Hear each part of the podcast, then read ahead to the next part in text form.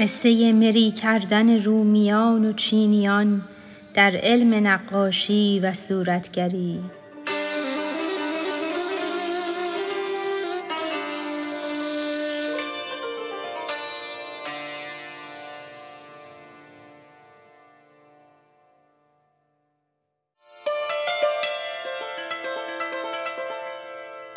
چینیان گفتند ما نقاشتر.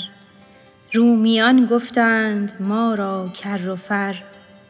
گفت سلطان امتحان خواهم در این کز شماها کیست در دعوی گزین؟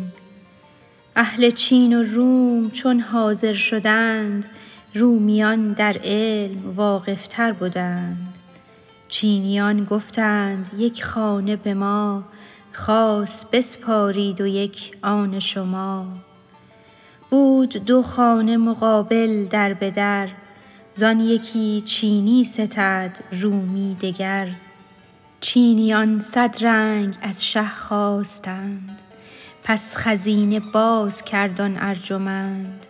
هر صباحی از خزینه رنگ ها چینیان را راتبه بود از عطا. رومیان گفتند نه نقش و نه رنگ در خور کار را جز دفع زنگ. در فرو بستند و صیقل می زدند. همچو گردون ساده و صافی شدند. از دو صد رنگی به بی رنگی رهی است. رنگ چون ابر است و بی رنگی مهی است. هر چه اندر ابر زو بینی و تاب آن ز اختر دان و ماه و آفتاب.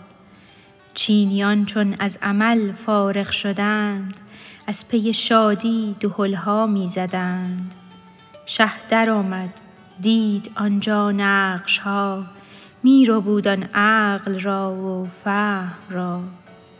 بعد از آن آمد به سوی رومیان پرده را بالا کشیدند از میان.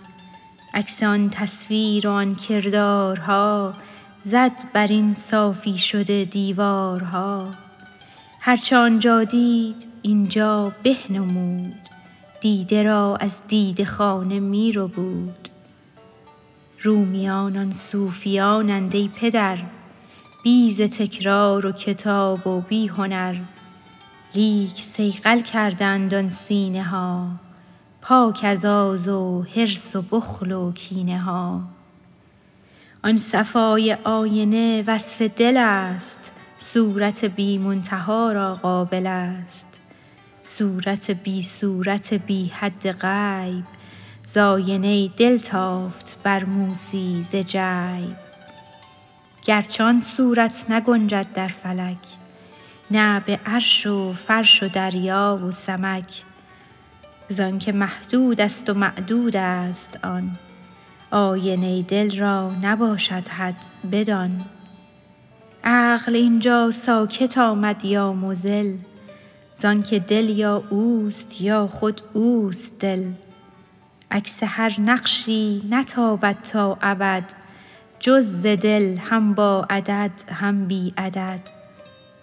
تا ابد هر نقش نو کآید بر او می نماید بی حجابی اندر او. اهل صیقل رستند از بوی و رنگ هر دمی بینند خوبی بی درنگ نقش و قشر علم را بگذاشتند رایت عین الیقین افراشتند. رفت فکر و روشنایی یافتند نهر و بحر آشنایی یافتند.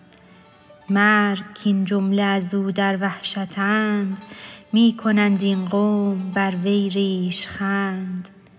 کس نیابد بر دل ایشان ظفر بر صدف آید ضرر نه بر گهر.